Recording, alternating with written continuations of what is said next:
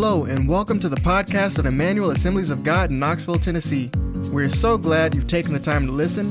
If you're ever in our area, we invite you to join us for one of our worship services. For times and locations, please visit at emmanuel a g dot com. For the past few weeks, we have been looking at examples in Scripture that help us move from a life as a victim to life as a victor. And I wasn't sure when we started this topic how long we would camp out on this idea. And I'm thinking we may land this plane today, but I'm not sure. We'll see. And when we first began this series, I shared how this was a topic I believe that the Lord put in my heart nearly a year ago. I tend to be a little hard-hearted, so God gave me plenty of time to chew on the thoughts He was dropping within me even then. I began to think back over my life, reflecting on the ways that my perspective and my ways of thinking were correlating to what I was seeing in our society. I was particularly focused on how victimization was gaining popularity, and it was becoming more and more appealing to remain a victim in order to be heard, to have a louder voice, and to be considered as even being right. I noticed the danger that this was even leading into some big ways when celebrities could falsely claim that something unjust or racial or profiling occurred to them, even if it actually did not, so that they could simply have more publicity and see themselves in the headlines. I began to notice this in the same way that we live in small ways, such as how we manipulate situations for how we want them to be by making claims of victimization. What I have to be careful about is not minimizing the reality that some of us have faced, acknowledging that there are hardships, unjust acts, and prejudiced opinions that have had far too much influence for far too long. But when we begin to give more credence to the wrong things, the bad things that have happened in our life will become evils that have too much power, keeping us where we are versus moving towards what God has for us.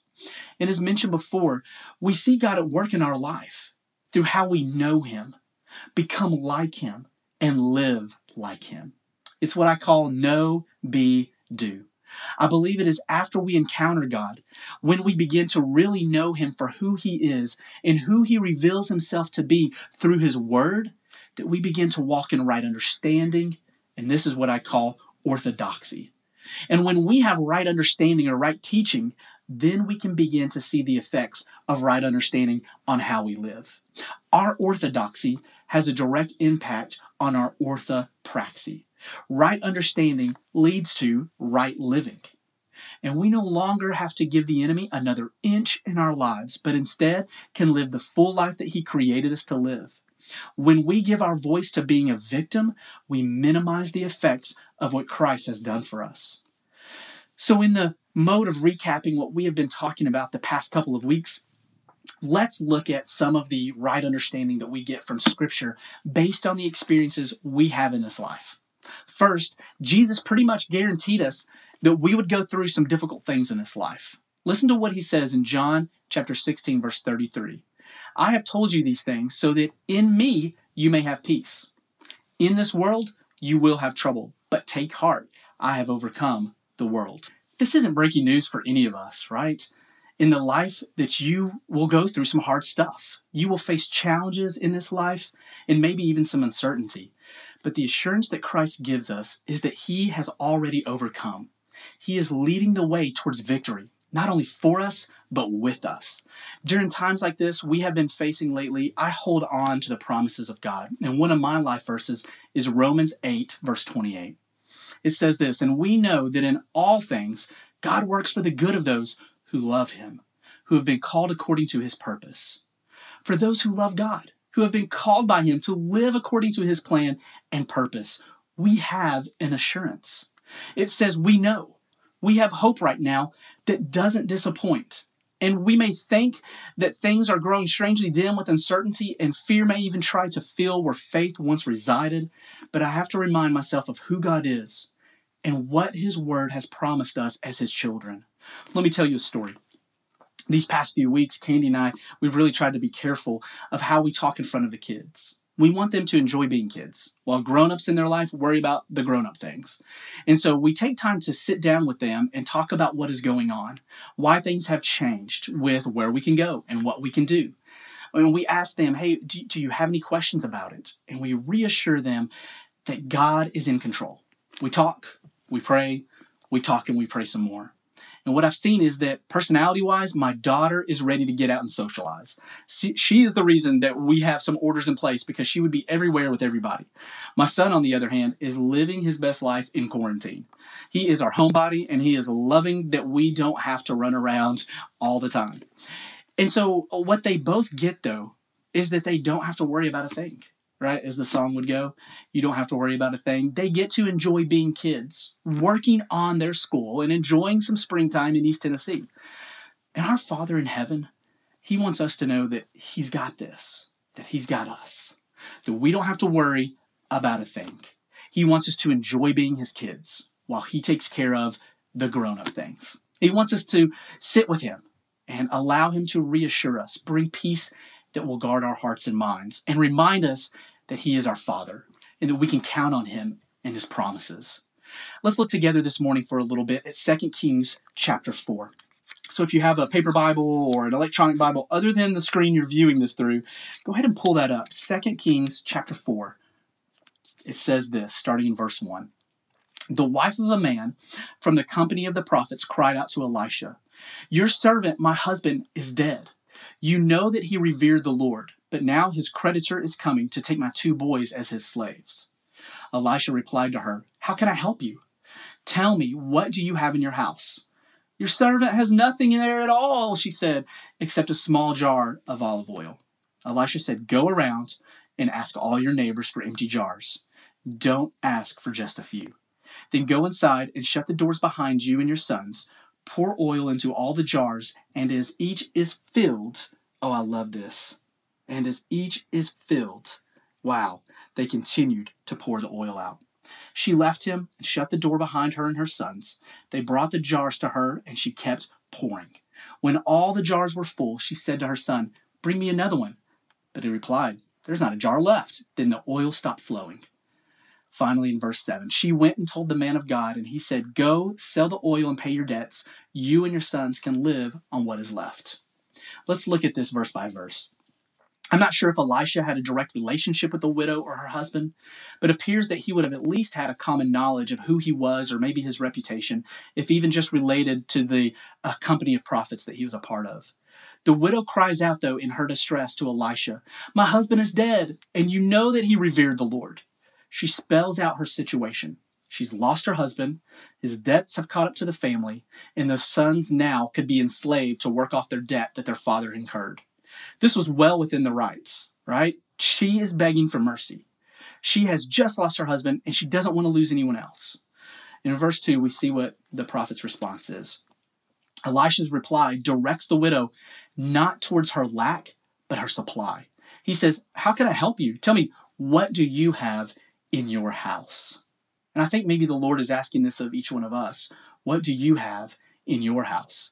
If your first response is nothing, then I want you to look again, because for far too often and far too long, I respond like this widow. I see my lack, but not my supply.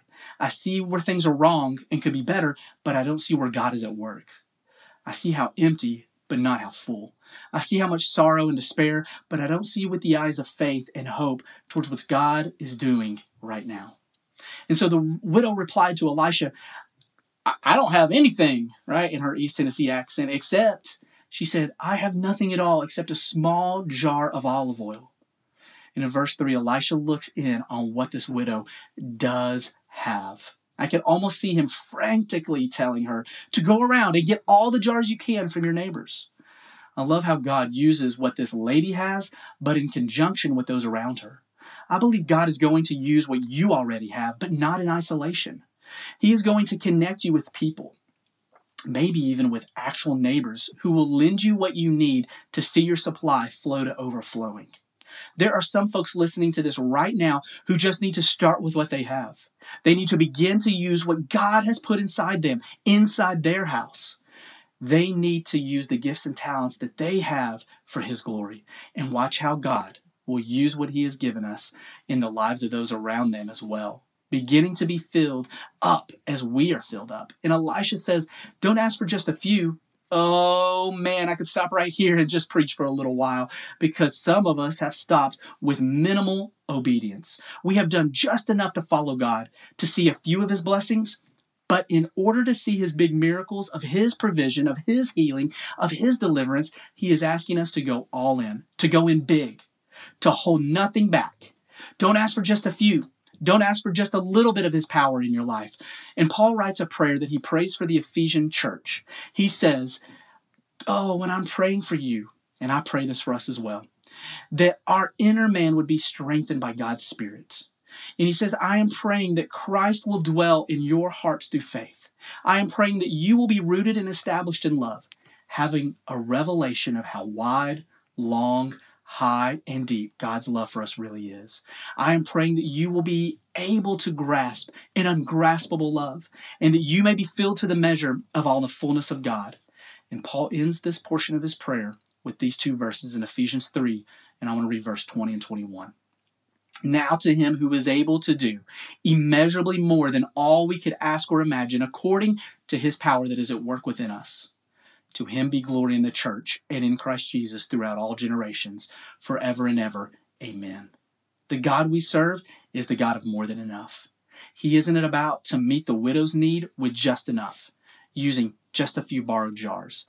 And God isn't wanting to just barely meet your needs right now.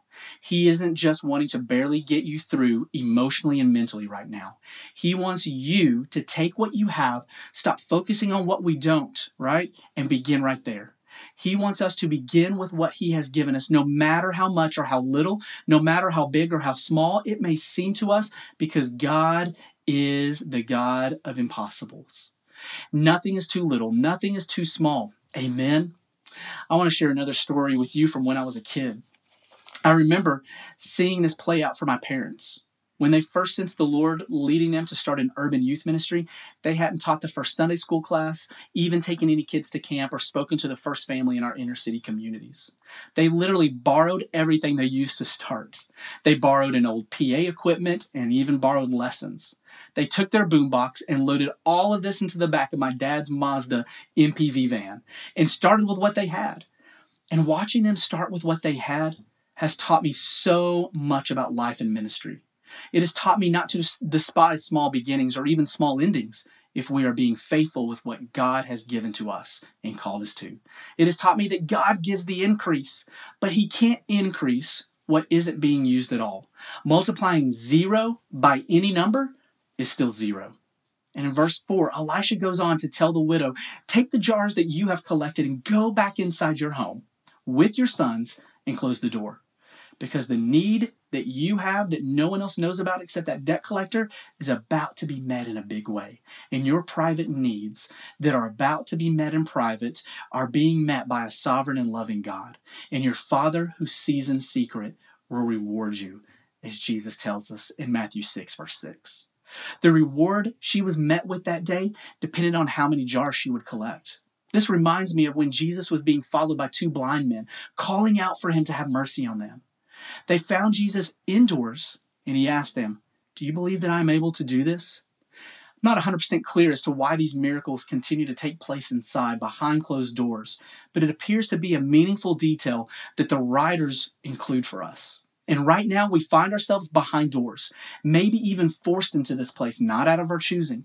But God is telling us that if we will meet with him in secret, while no one else is watching, he will meet us in a big way. Because what he wants to do in our life isn't for show or publicity or even for our own personal marketing. He wants to meet our needs that we haven't even let anyone else know about. He wants to touch places in our heart that we have guarded so well that no one even knows they exist. He's saying, I want to meet you, and no other agenda can muddy the waters of what I am about to do in your life. And so Jesus turns to these blind men with a similar message that Elisha gave to the widow and said, according to your faith, let it be done to you. He had already asked them if they believed that he could do this, if he could heal them. What do you have? I don't have anything except this one jar that only has a little oil in it. According to what you have, according to what you have done, with what I have given you, according to your faith, let it be done to you. And their sight was restored. In verse four, he continues, so the widow instructed to pour oil from what she had into the jars that she had collected from her neighbors. She acted in faith with her sons participating. They brought the jars to her and she kept pouring. I love the beginning of this verse. She left him. The man of God for the hour wasn't around to make this miracle happen.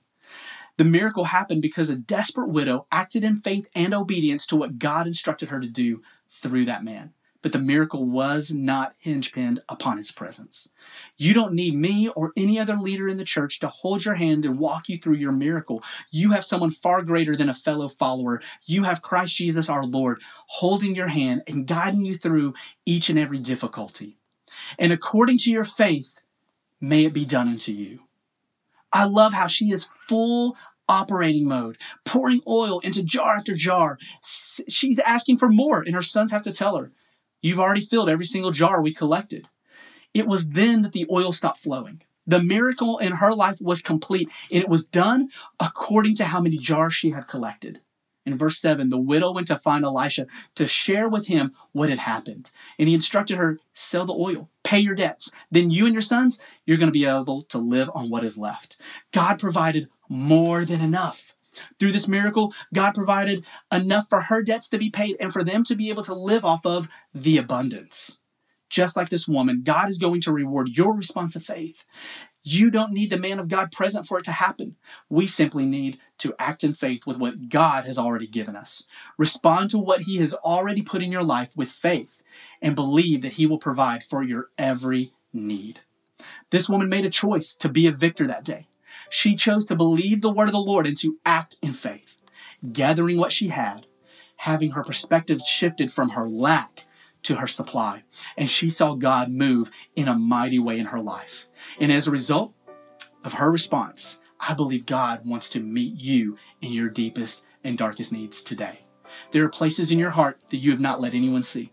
But God who sees in secret, he will meet you and he will reward you. What he has done in the past and maybe what he has done in the lives of others, he can do for you. Will you step out in faith today?